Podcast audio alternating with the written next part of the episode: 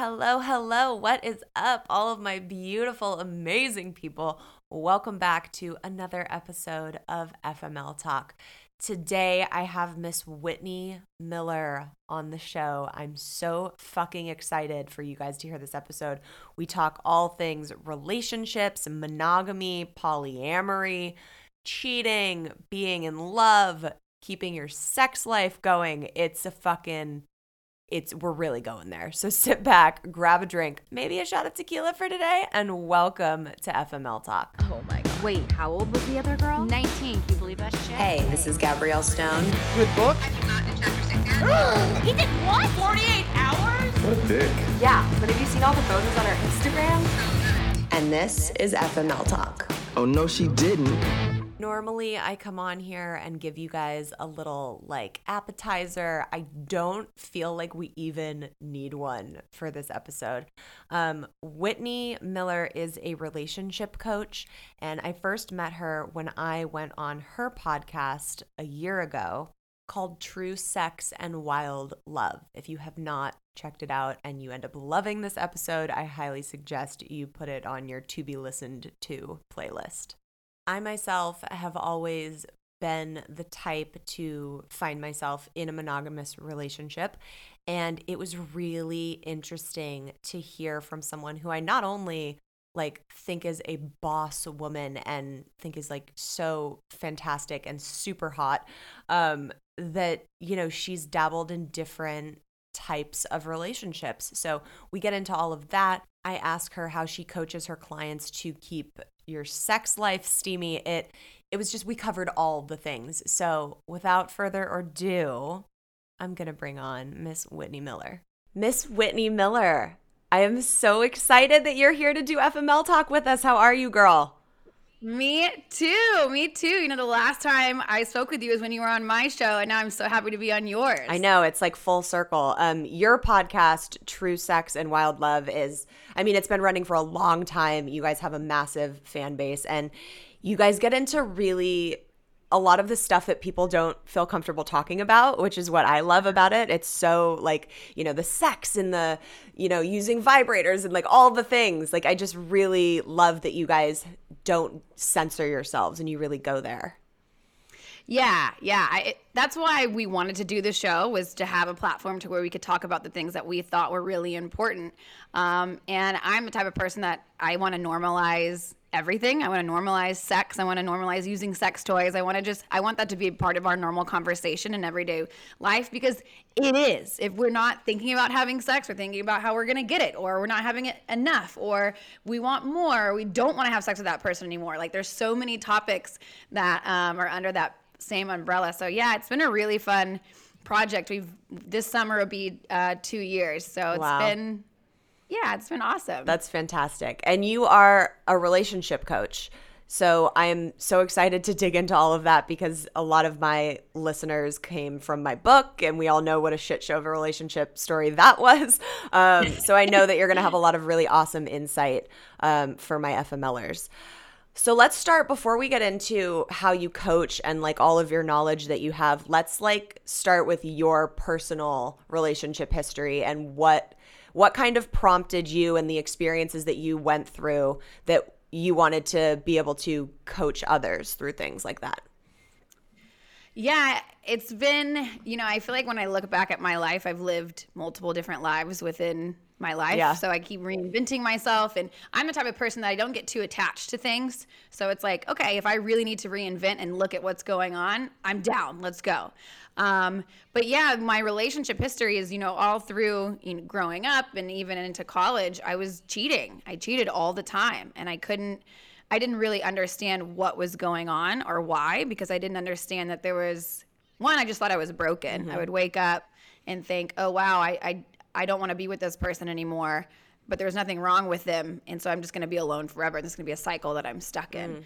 Mm. Um, same with the cheating. I didn't understand where that was coming from. And that means that you're a terrible person and a hoe if you do right, that. Right, right. You know? So I um, got into a very long-term relationship, eight, eight years with my ex, Aubrey Marcus. And we were fairly open about the ups and downs of navigating an open relationship, mm-hmm.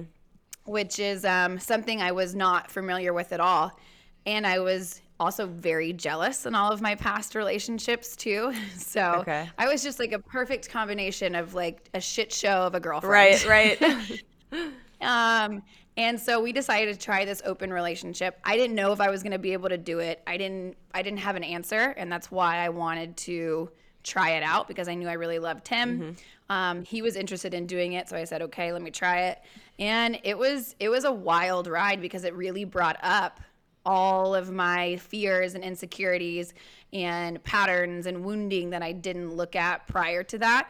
And now looking back, I feel as though that that was the perfect combination. Like I needed that magnifying glass on all of it to really understand why I was acting the way I was acting in relationships. Yeah. And how did your jealousy fare during an open relationship?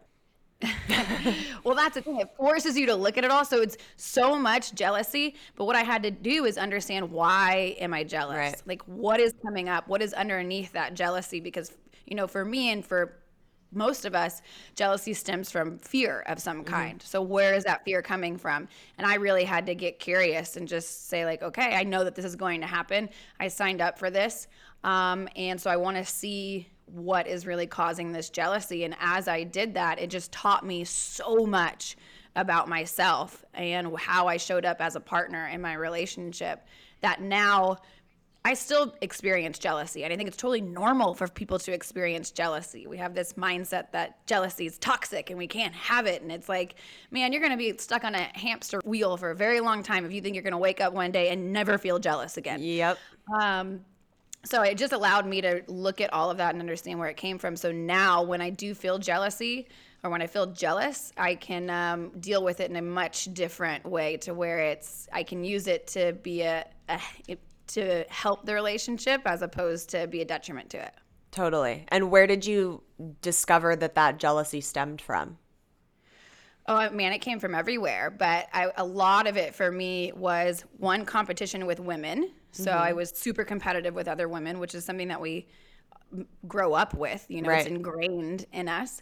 Um, another one was fear of abandonment, for mm-hmm. sure. I had a lot of self-worth issues, too. So it was just like all of that coming to the surface at one time.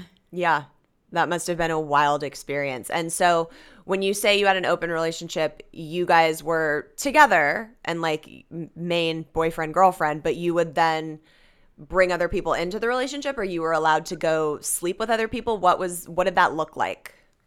Yeah. So for open relationships, obviously they can be, you can play them out in however you want, however the two people or the multiple people in the relationship want to.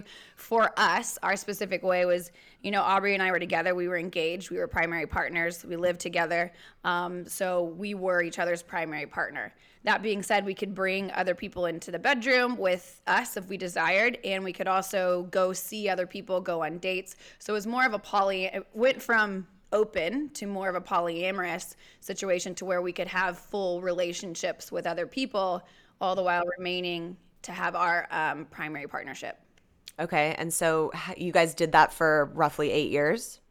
We were monogamous for two. Um, then he brought up that he wanted to try to do this open relationship, and I was like, hell no, um, mm. I'm out. And so I went traveling and backpacking uh, by myself for three months and just had this amazing time. And during that time, I met someone who I was attracted to, but I was still very much so in love with Aubrey. Mm-hmm. So it was the first time that I could take what I had read and talked about intellectually into my own personal experience of, of saying like, okay, I can be attracted and love one person, and that doesn't mean it's going to take that love away, right? And right. So when I came back, I said, okay, I'll I'll try it, and that was for about six years. Wow. Okay. And so why did that end up ending? You know, I think Aubrey and I were just in two different places. Like, I feel like for us, we were. It's it was a wild ride through the open relationship, and I think a lot of us, the way that we were doing it, we didn't have a roadmap. We right. didn't really have anyone in our community who knew what was what to do. Even society says, you know, that's still super taboo, and there's something wrong with your relationship if you try that, which I don't even believe today. Um, but I think it just wasn't right for us together. I don't think we were actually meant, me and him, to be together in a relationship of any kind at some point. And so I feel as though after the eight years, it came to a completion And and I don't see it as a failure by any means. I see it as like that was a completion and a beautiful time in my life, a shit show at times too. Mm-hmm. But yeah, it just, I think it was just us two weren't compatible for each other anymore. Did you guys decide together that, you know, the relationship's over? Or did someone break up with the other person? Aubrey made the move first. So we split last, I guess it was May twenty nineteen. Mm-hmm. I feel like everything's all up in the air with COVID and like it just all blends together now. We split May twenty nineteen, but as people do, you know, we were still very much so seeing each other. We took like a couple of months where we weren't talking, but then we were seeing each other. We were sleeping to, to get together. We were traveling together. So it was like that same, we're not together, but we're like together, and it's very, it's the blurry middle ground. Yeah. Yeah.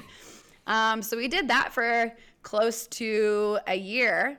And right, this is um, this past May of twenty twenty, um, he decided that we were out of alignment with each other. And it was one of the first times that I didn't fight it. There were a lot, I'm the type of person that's like, I'm loyal and I want things to really work. And I'm like, come on, what do we have to do to figure out the solution to this? Right. But it was the first time that I said, you know what? Okay, like I'm not gonna fight this anymore. And then he moved on very quickly and got married two weeks later, or maybe, oh, wow. I'm sorry. three weeks or four weeks, something like that. Within the a, a week time frame, he was engaged. So wow. That was like very challenging, but it was also a nail in the coffin that I think I really needed. Right, right. Summer is here and life is not slowing down for us anytime soon. One of the things we have continuously relied on making our lives so much easier is Factor Meals. No prep, no mess, no cleanup meals. I have really been off the wagon with my eating since having my son, and for my health, my wellness, and my mental sanity, I have been switching my dinners to more healthy options from Factor. They have thirty-five different meals and more than sixty add-ons to choose from every week, so I never get bored. And Tay is continuously shocked every time he sits down to eat one because they are so freaking tasty. They have breakfast, lunches, dinners, and desserts. It's a treat to have restaurant quality food that is so easy to prepare and doesn't come with the insane Postmates bill. Head to factormeals.com slash fmltalk50 and use code fmltalk fifty to get fifty percent off your first box plus twenty percent off your next month. That's code fmltalk fifty at factormeals.com slash fmltalk50 to get fifty percent off your first box plus twenty percent off your next month while your subscription is active. Enjoy, F M Lers. God, yeah, that must have been hard. I mean, he was pro- obviously seeing that person, you know, during some span no. of time, or they just yeah. met and got married. They were. She was a part of. She they were. She was a part of our friend group, and she was dating oh. someone else in our friend group. She split up with it with him, and then a few days later, they were spending the rest of their lives together. So as you can imagine, wow. It was like a. What the hell is going on? Yeah, it's like an ending for you, but also this like kind of utter shock that happens at right. the same time. Mm-hmm. Yeah, wow. Absolutely. So moving forward, do you are you interested in open relationships, or are you more on the monogamous side now that you've experienced that? I mean, I'm open to all of it. Right now, what I want right now for the point that I'm at is a monogamous relationship. But I haven't done that since I was twenty-four, and I'm thirty-one now. Mm-hmm. So it's it's like a whole new world. I'm relearning how to be in that type of relationship. And I can say, like, thank God I was in that open relationship, because it taught me how to be a monogamous partner. Right. It taught me like what I needed to do to be to show up in that way, um, which is interesting because a lot of people think that, oh, open relationships and monogamy don't have anything in common. But mm-hmm. both people can learn so much from either school of thought. Right. So I'm interested because you said you had cheated a lot when you were younger. Did this experience and being in an open relationship, do you feel like that w- was what you needed to now be in a monogamous relationship and not cheat? Did that like yeah. change how you're wired in some way?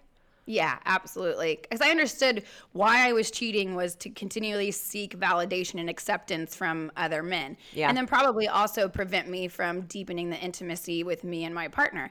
So now that I've flipped all of that on its head, and, you know, I had to learn where all of that was coming from and got really serious about it. Mm-hmm. Um, it gave me a lot of those answers, so now I understand it. So if things do come up, I can say, oh, I understand where this is coming from, and this is why, and this is what I need to do to move through it. Um, as well as I don't, I will never cheat on somebody. I know that for a fact. Um, if anything, if I ever get to a certain point to where I just can't handle it anymore, mm-hmm. I'll have to have a conversation. So I know I will have a conversation, but I will never, you know, cheat on someone. Yeah, physically cross that line. Right. Absolutely. I think yeah. that's a, I think that's great, and I think it's it's really cool that from this, you know, new way, because it is still, you know, um, it's it's a it's a known thing in society, but open relationships and polyamory and like all of the new things are still rather new for people to wrap their brains around. And I think it's so cool that this new kind of way of doing things was able to give you, you know, a fix as to what you dealt with when you were younger as far as the cheating. Yeah. Yeah. It's it, you wouldn't think that's the case. Right. uh, it, you would think it'd be like, oh, it's just like an itch you got to scratch. But no, it gave me, it made I know who I am because of going through that open relationship. And that's what I say. The coolest part about being in that open relationship is I found out more about myself than I've ever known, period. And so yeah. that makes me really excited and happy to be in new relationships with this whole new mindset and all of these different tools and all of these different things that I can do to really support my next relationship. Totally. Have you been in a relationship since, Aubrey?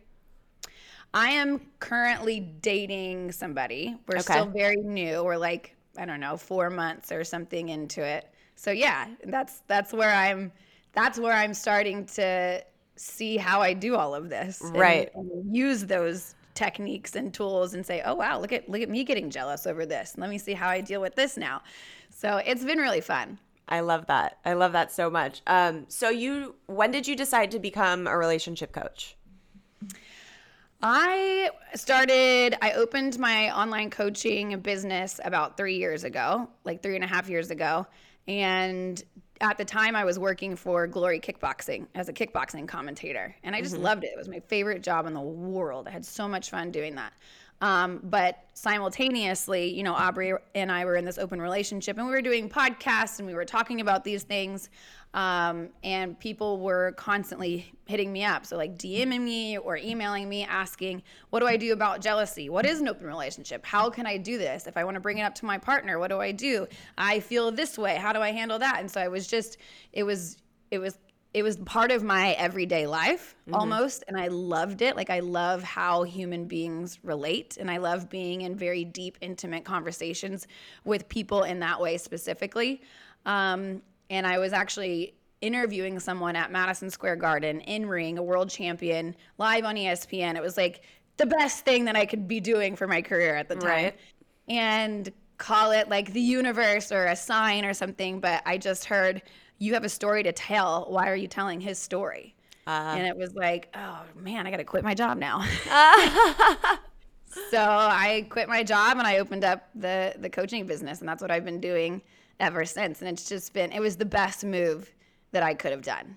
That's amazing. I love that. I love yeah. that you like were in the, the height of the career and the universe was like, um, excuse me, you need to uh, actually make a hard left and go this way. Right, exactly. Like tap, tap. Yeah. It was hard. It. It, it was really hard because I love that job so much. And it was also taking a risk of I could, you know, lose that job and I could be using that to maybe I wanted to go work for the U F C or maybe I wanted to go do this hosting job. But, uh, but you know, there were bigger plans for me, I suppose. Totally. I love that. Um, what's the number one thing that you would recommend to have a healthy relationship? Like off the bat, you have to have this if you're going to move forward with your partner in a healthy way, or top three if you can't pick one. Okay. Yeah, that's a big question, right? Um, the first thing that comes to mind is the relationship with yourself. Mm-hmm. Like if you're not willing to look at, you know, your past wounds or patterns or your past relationships or the stuff that you're too afraid to look at, then it's going to show up in your relationship and it's going to be a detriment to the relationship. So it's first and foremost like, okay, let me let me really dive in and see what's going on with me internally. How am I? What cycles am I doing? How am I co-creating this situation with my partner, whether that's good or bad? What responsibility can I take? Um, I think that's like the number one thing that, that you have to do to have a really healthy relationship is be like ruthlessly honest with yourself, you know? Mm-hmm. Mm-hmm. I totally agree with that. Um, I was having a conversation the other day where I was like, yeah, you know, when I started dating my current boyfriend, I showed up to the table and was like, look, these are my traumas. These are my wounds. Like, this is the shit that I deal with. Uh, this is what I'm still working on. Um, and like, tell me yours, because it's so important to to know where your emotions are and the work that you've done and what you need to really be upfront about. Yeah. I think it's so important. And the why, like why, why are certain things showing up in your relationship, you know? And, and the only way you can do that is exactly what you, what you did. It's just like, this is me. This is who I am. These are the things that I'm working with. These are the things that, you know, still scare me today. Um, and that's what I've been doing in this new relationship too. Whereas before I was always the person that's like, I'll be vulnerable, but I'll be like this much vulnerable, like just a little baby uh-huh. bit. You know, I'm going to keep all the real good stuff behind me and pretend like I'm vulnerable. And now I'm just like, okay, this is who I am. I came from this past relationship. I'm terrified of this. I have these fears. Sometimes I pretend to be vulnerable when I'm really not being vulnerable, you know? And so it's just, yep. It's been really freeing to be that way. Yeah, one hundred percent. Um, and I think that it's important to really start from the beginning in that way. You know, like the, if you're halfway into the relationship and then you're like, oh, excuse me, hi, um, I would like to tell you about these uh, issues that I have that you haven't been respecting. It's like the other person can only do so much when you're not like coming to the table with right. that. Exactly, exactly. And it's so much more to me than like, you know, people always say you have to love yourself before you can love someone else. And I'm a big self-love advocate. Like, yes, I agree with that. But at the same time, it's there's a difference between loving yourself and being able to own and recognize your your shit. Yeah. You know what I mean? Um, so yes, you need to love yourself before you can get into a healthy relationship, I think. But you also need to be able to, you're, like you said, be ruthlessly honest with yourself and be like, this is my baggage, um, and I'm either going to sort through it or I'm going to ask them to help me carry it. Mm-hmm. It's so true.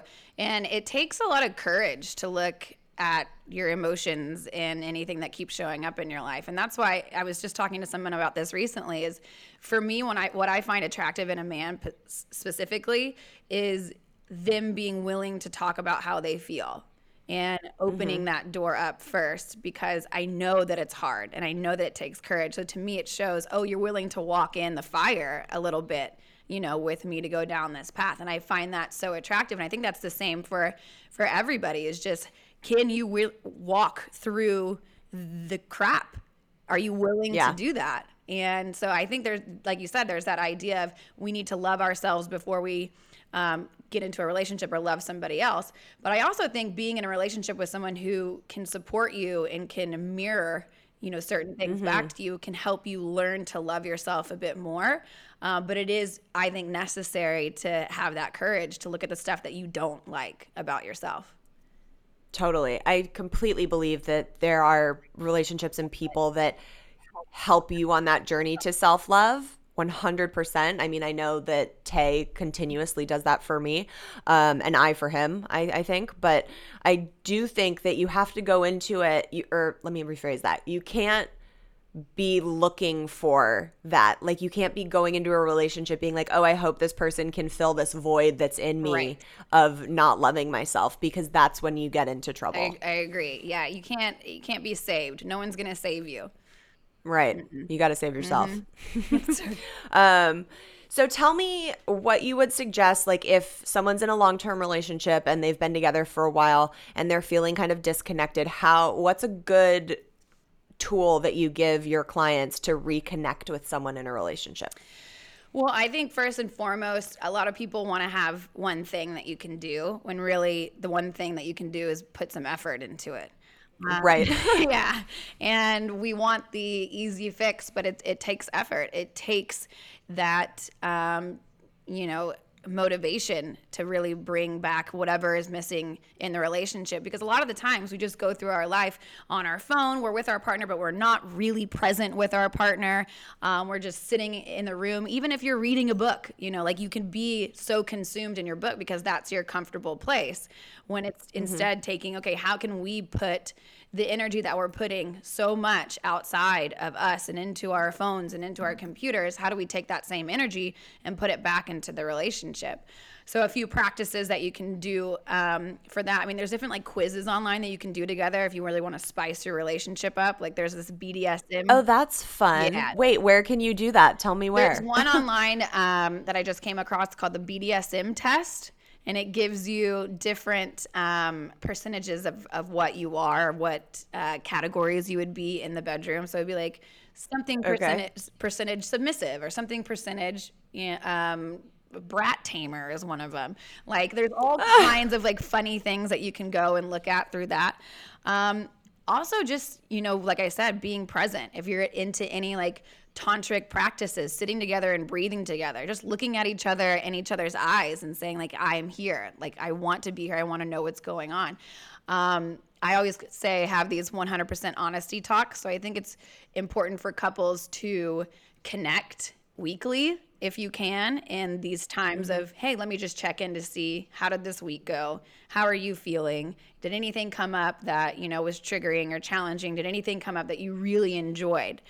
Um, One other thing that comes to mind too is the times when your partner makes you feel loved and safe, and expressing mm-hmm. that to them. Because a lot of the times yeah. we, we love it, or we think, oh, that's so nice. Thank you. I love that you came up behind me and gave me a kiss. That made me feel really loved.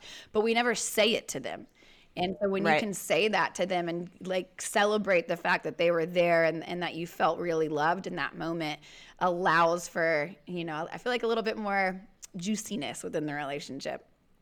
Totally. I, I'm such a big believer in that. Um, the other week, Tay Tay cooks a lot, um, and I'm usually so freaking busy that um, around that time I'm so exhausted, and he's he's a better cook than I am anyways. Um, but that's like one of my big things. Like when he cooks and like there's dinner waiting for me, and then he does the dishes, I'm like, I, I am in love with you. Like, this is my happy place. Like, you, and I tell him that all the time, um, because it seems like such a, a thing that wouldn't really, you know, make you feel love. It's just a nice gesture, but it like legitimately makes my heart flutter yeah. for him. Yeah, I love that. It's so true. And we don't tell our partners enough because we probably don't think it's that big of a deal, or they just did it to do it.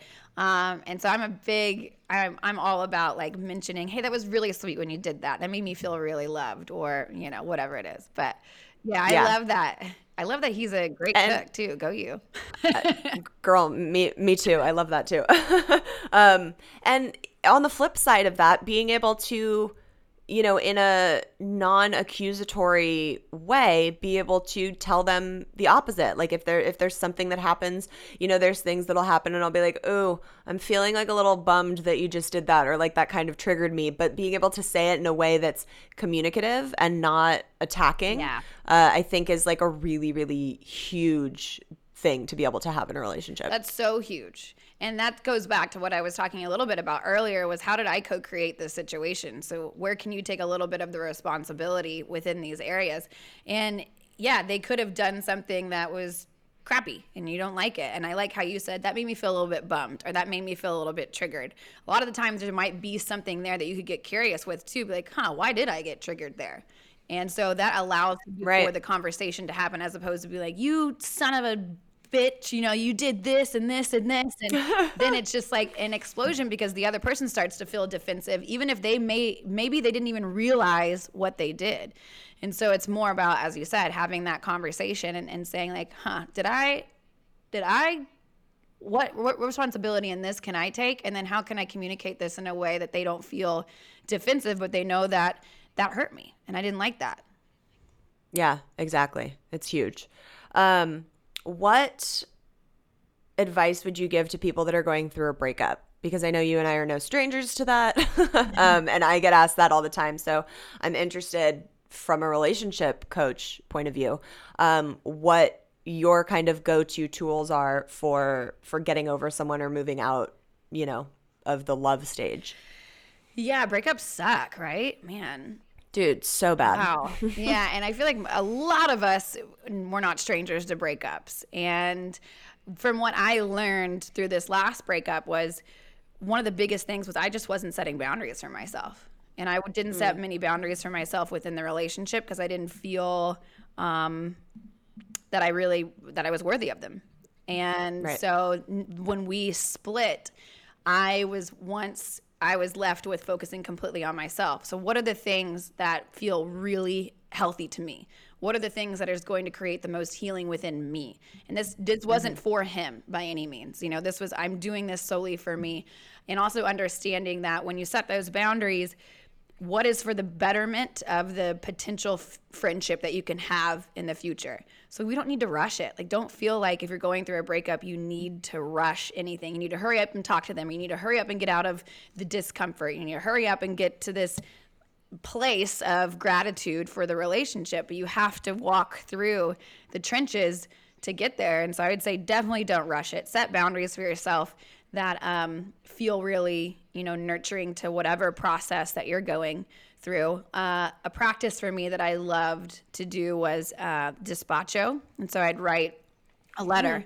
And I'd write a letter to Aubrey, or you can write it to whoever, you know, in your life. And yeah. this can be for even, you know, other relationships in your life. Write a letter, put everything on that letter, like anything and everything that you've never said, wanted to say. Maybe you haven't even, you know, admitted it to yourself, but put this on there, and you're not going to mail this. You're not going to give this to them. But it gets rid right. of some of the noise in your head, and it can really start to put things together and unlock some blocks that may be there. And then safely, if you can, burn it and just allow for that kind of be a ceremonial practice to the letting go of that. And you know, social media is such a big thing in our lives today that yep. it, we're either on the phone or on a computer, whatever it is, and you go and look at their profile. And it's like, mm-hmm. it's why are you giving yourself that shock of that? If you need to block yeah. them, feel free to block them. You get to do what you want to right now. Um, I always like to communicate that to the other person. Me and, you know, Aubrey had a tough time at the beginning, but we got to the point of saying, hey, I need for my own healing to not have any communication with you for at least two months. And yeah. I hope that you respect that. And even though he may still really want to communicate with me, that's one of my boundaries. And I would always like to mm-hmm. explicitly state that just so we're both on the same pages. He's not reaching out.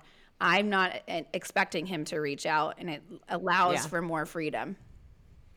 Okay, there's so much good shit in what you just said that I tell my friends going through breakups daily.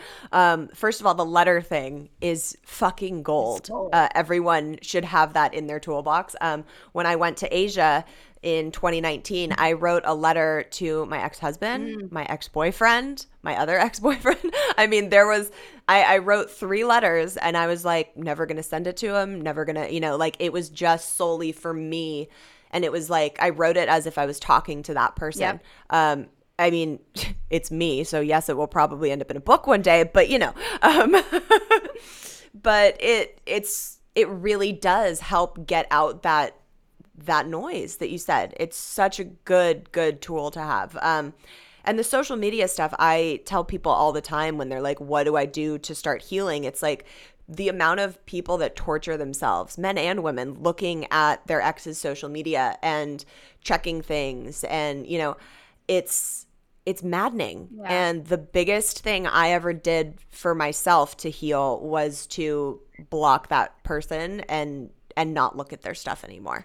And it it it almost you you it's it's surprising how quickly they fade yep. because you literally are having no contact, and it's it's this breath of like, oh, that person doesn't have to exist in that way right now for me. Mm-hmm.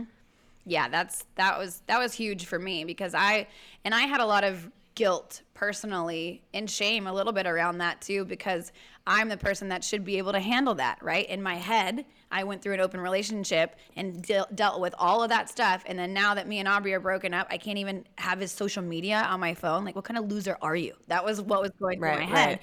But then I realized, wow, this is – I need to get out of the shoulds and coulds and woulds of what I – you know, should be doing for this breakup, and just do what really feels nurturing for my heart. Like, what feels best for my heart in this moment is to not see what he's doing, is to not listen to his podcast, is to not whatever.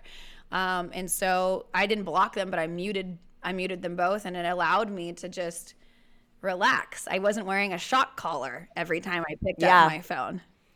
Yep. Yep. That's, oh God, I so identify with that. It's like what I call in Eat, Pray, F M L, the surge. And it's like that tightening of Ugh. your chest, that, oh my God, I'm going to the principal's office, pit in your stomach. Yep. And it's the worst physical feeling. And it manifests in like your life when you continuously feel that. Uh, and that's what was happening for me every time I would see a certain post come up.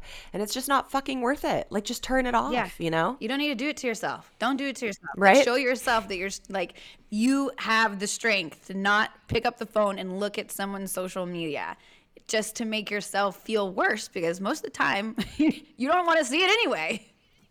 Totally. Um, what about for people that are, you know, starting to re-enter the dating world? I mean, I know it's like a massive joke that everyone's like, I don't ever want to re-enter the dating world because it's such a shitstorm with Tinder and like yeah. all the fucking apps and stuff. What do you say is like the healthiest or most advised way to kind of re-enter and put yourself out there after you've, you know, done some healing? Um, you know, obviously there's a lot of different, it's hard to say now with COVID too, because Right, a lot of people right. can't just go meet uh, people. But I always like to say, start to do things that are outside of your comfort zone. So if you are in a place, like I live in Texas, we're basically completely open here. I can go to the bars, we can go to restaurants, you can do whatever, basically anything as long as you wear your mask to and from the bathroom. Mm-hmm. So right. if you feel comfortable and you are, you know, following the guide, guidelines and being safe, do things outside of your comfort zone. So what are some of the things that you haven't been doing before that you've been interested, whether it's taking a, you know, boxing class, or trying a new restaurant, or going to a different fitness yoga studio, or meeting up with friends that you haven't seen in a while that may have a different group of people that you haven't met before. Mm-hmm. It's just, it's exposing you to different people, ideas, places, um, to where if you feel like you're kind of getting stuck or you don't want to do the dating app thing, then that could be a little bit safer, you know, an easier way to do it. There's also mm-hmm. so many dating apps. Like, if you don't want to get on Tinder, don't get on Tinder. But there is, you know, Hinge. There's Coffee and a Bagel. There's all of right. These, there's they're endless. They're endless, and you can start to narrow it down and find out. Okay, this this sounds like more my crowd, and Tinder doesn't sound like my crowd, or Tinder sounds like my crowd, but Coffee and a Bagel doesn't sound like my cr- crowd. Yeah. And so just start to start to narrow it down and and branch out. There's a whole world out there, and at the yeah. same time, and- don't rush. Yeah. And be conscious of red flags. Like, if you're going on the apps, be conscious of like if you're getting dick pics on the second day, or like if they're trying yeah. to sext you right away, like probably not the best person to get into a relationship with. Exactly. Um, on that note, let's talk about some sex Great. before I, I before I let you go. um, so what's your number one thing of how to keep excitement in the bedroom if someone's been like in a relationship for, you know, a decent amount of time?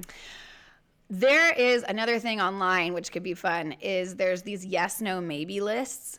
Um, mm-hmm. And so you can go in and, and say, yes, I am interested in doing this, or no, I'm not interested in doing this. Maybe I would try this. And a lot of couples, the communication around sex isn't as um, fluid as I would love for it to be, because it's still taboo. Mm-hmm. It's still hard to talk about. It's vulnerable. What if we get rejected? What if they think my fantasy right. is weird? Um, so you can start to just do some of these lists to be like, hey, would you want to try that together? Or how do you feel about doing this together?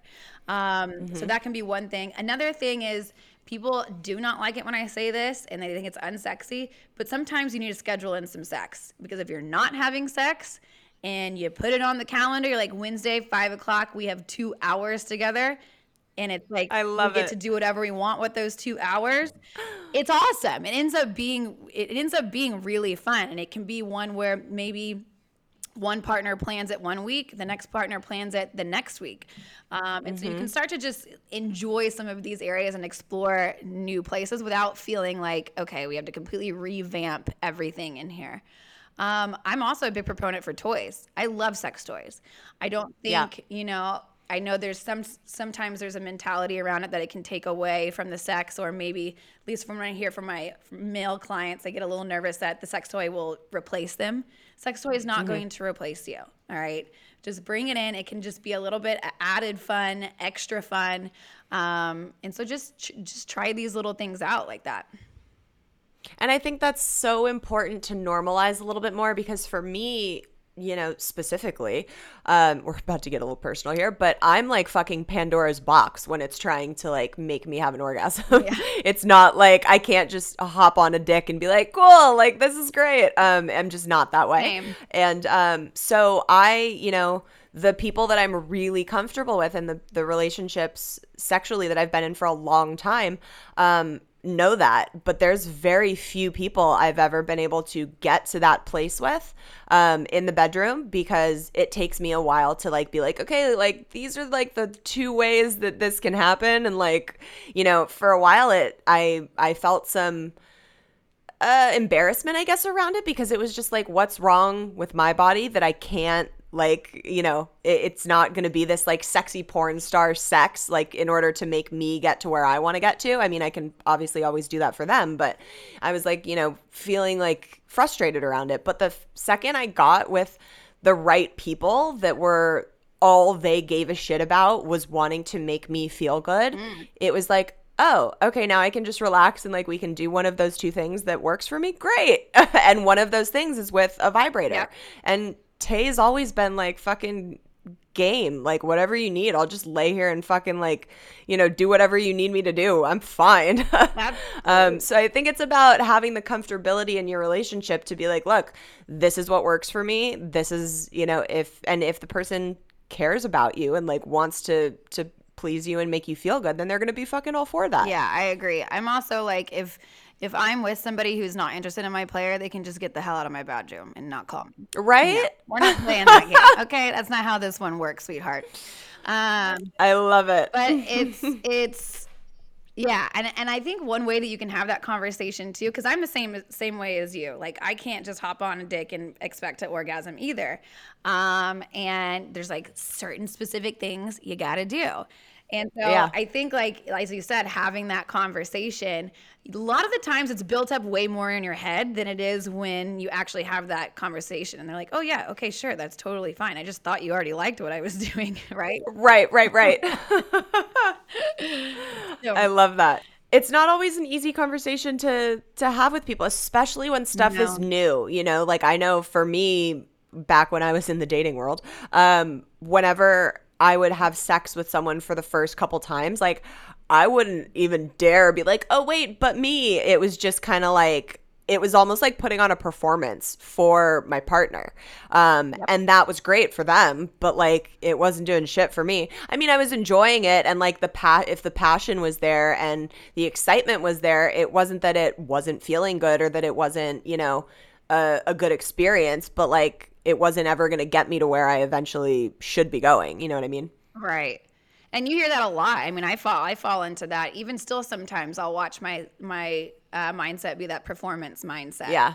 As opposed to like relaxing and enjoying what's going on, because, you know, throughout my entire life, it's how do I please him, mm-hmm. not how does he please me. And so even even as being a relationship coach and going through all of these practices and workshops and certifications and things, I can still watch my own mind try to be like, mm, what are you doing? You better put on a performance here. It doesn't matter. Your right. It doesn't matter. Right. You know? For sure. Um, a good way to have that conversation is to, is to at least open the door is saying like, hey, babe, what's the best way that I can be the best lover for you? Mm-hmm. Like, what are the things that you really love that we can do?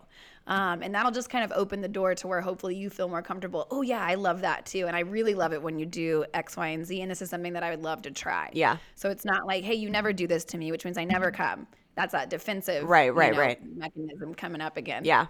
And what about for people who are like, insanely busy, have kids running around the house, like by the time they even can get into bed um, at their scheduled time, if they've done that, um, are just so fucking tired that they're like, their libido's not there. You know, like how do you get the the want and the urge and the sexiness to come back as far as the the initial, you know, want for it?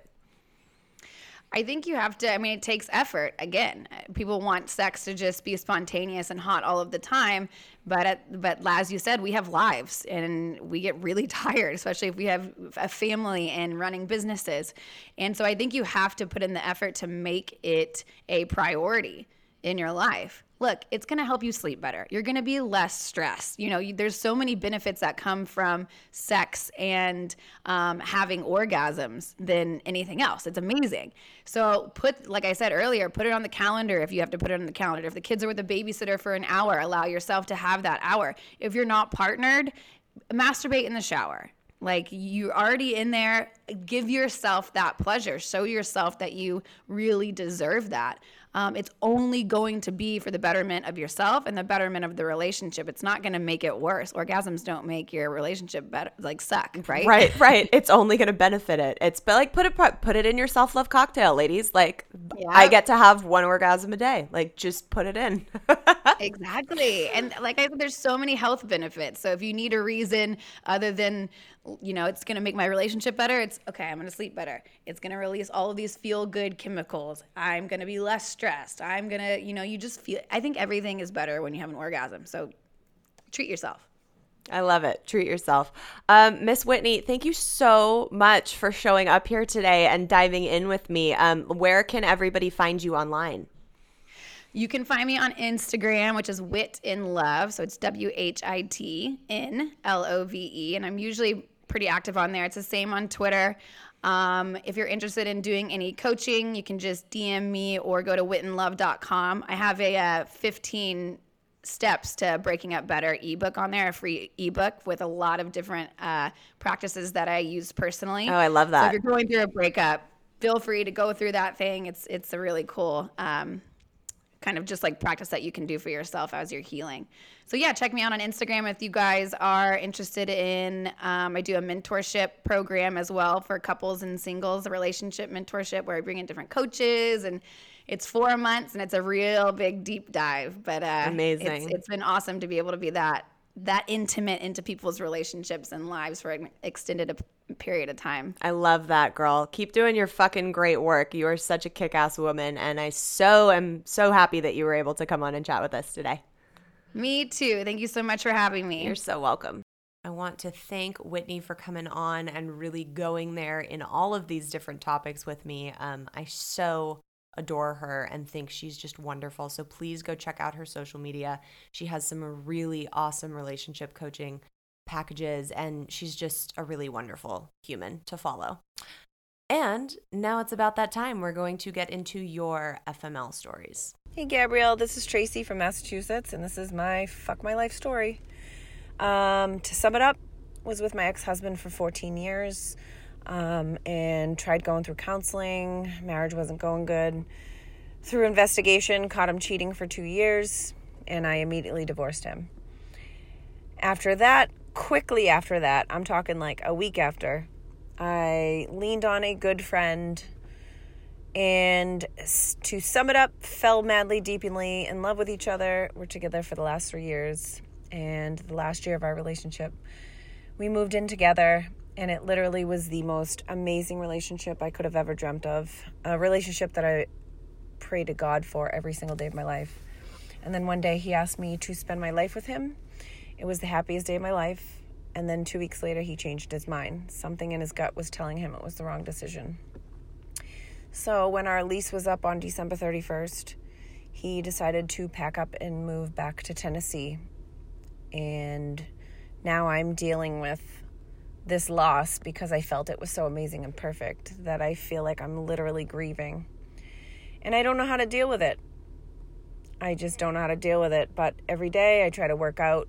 I try to think of the positive things in life. And I don't know. I'm just really struggling.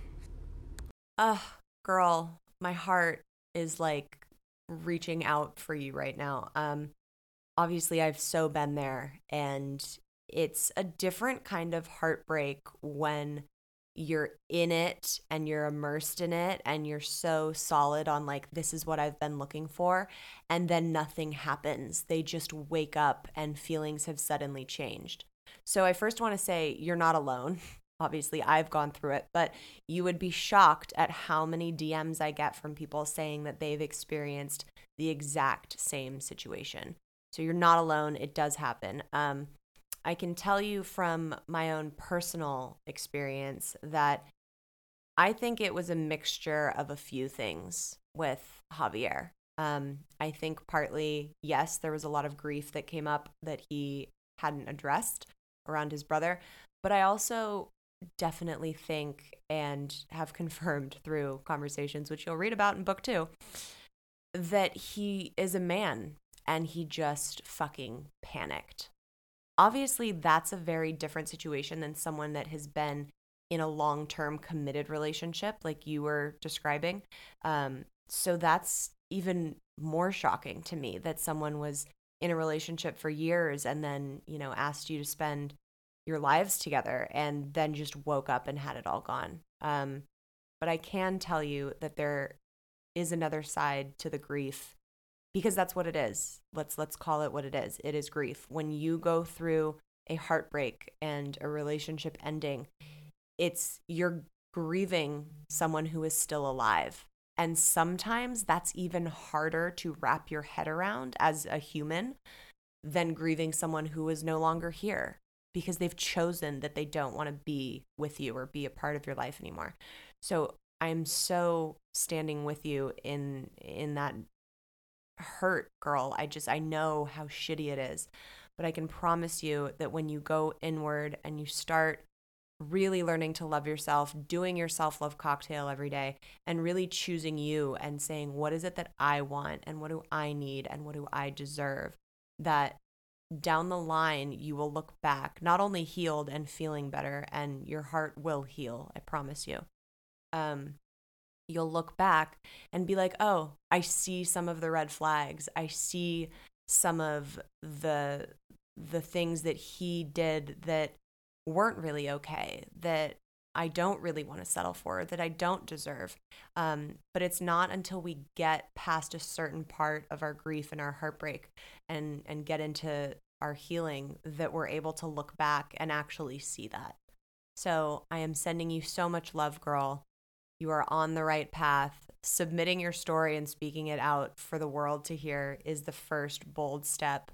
So go inward, start making your self-love cocktails every day, and um, I am cheering you on from afar, my friend. Next week, you guys, it is going to be a spicy and intense and drama-filled episode. You probably know her on TikTok as Perfectly Kelsey, but Kelsey Pummel is going to be on F M L Talk, and if you think you have heard some gnarly baby daddy relationship drama, you have no fucking idea. My jaw was dropped open for most of this episode when we recorded it. Um, it's it's freaking wild, y'all, and I cannot wait for you guys to hear it. As always, make sure you are subscribed so you never miss an episode. Keep up with us on Instagram at F M L Talk Podcast for all the behind the scenes goodies, as well as some giveaway opportunities.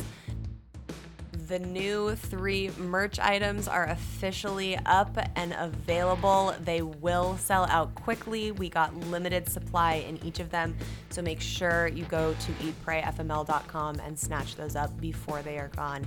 They are so cute. I am freaking obsessed with the cropped hoodie and the tie-dye sweatshirt and the t-shirt. Like, it, you guys voted on them and we delivered. They're fucking awesome, and I cannot wait to see you guys rocking them. Until next Wednesday, guys, I hope you have an awesome fucking week ahead and have a self-love cocktail on me. Cheers.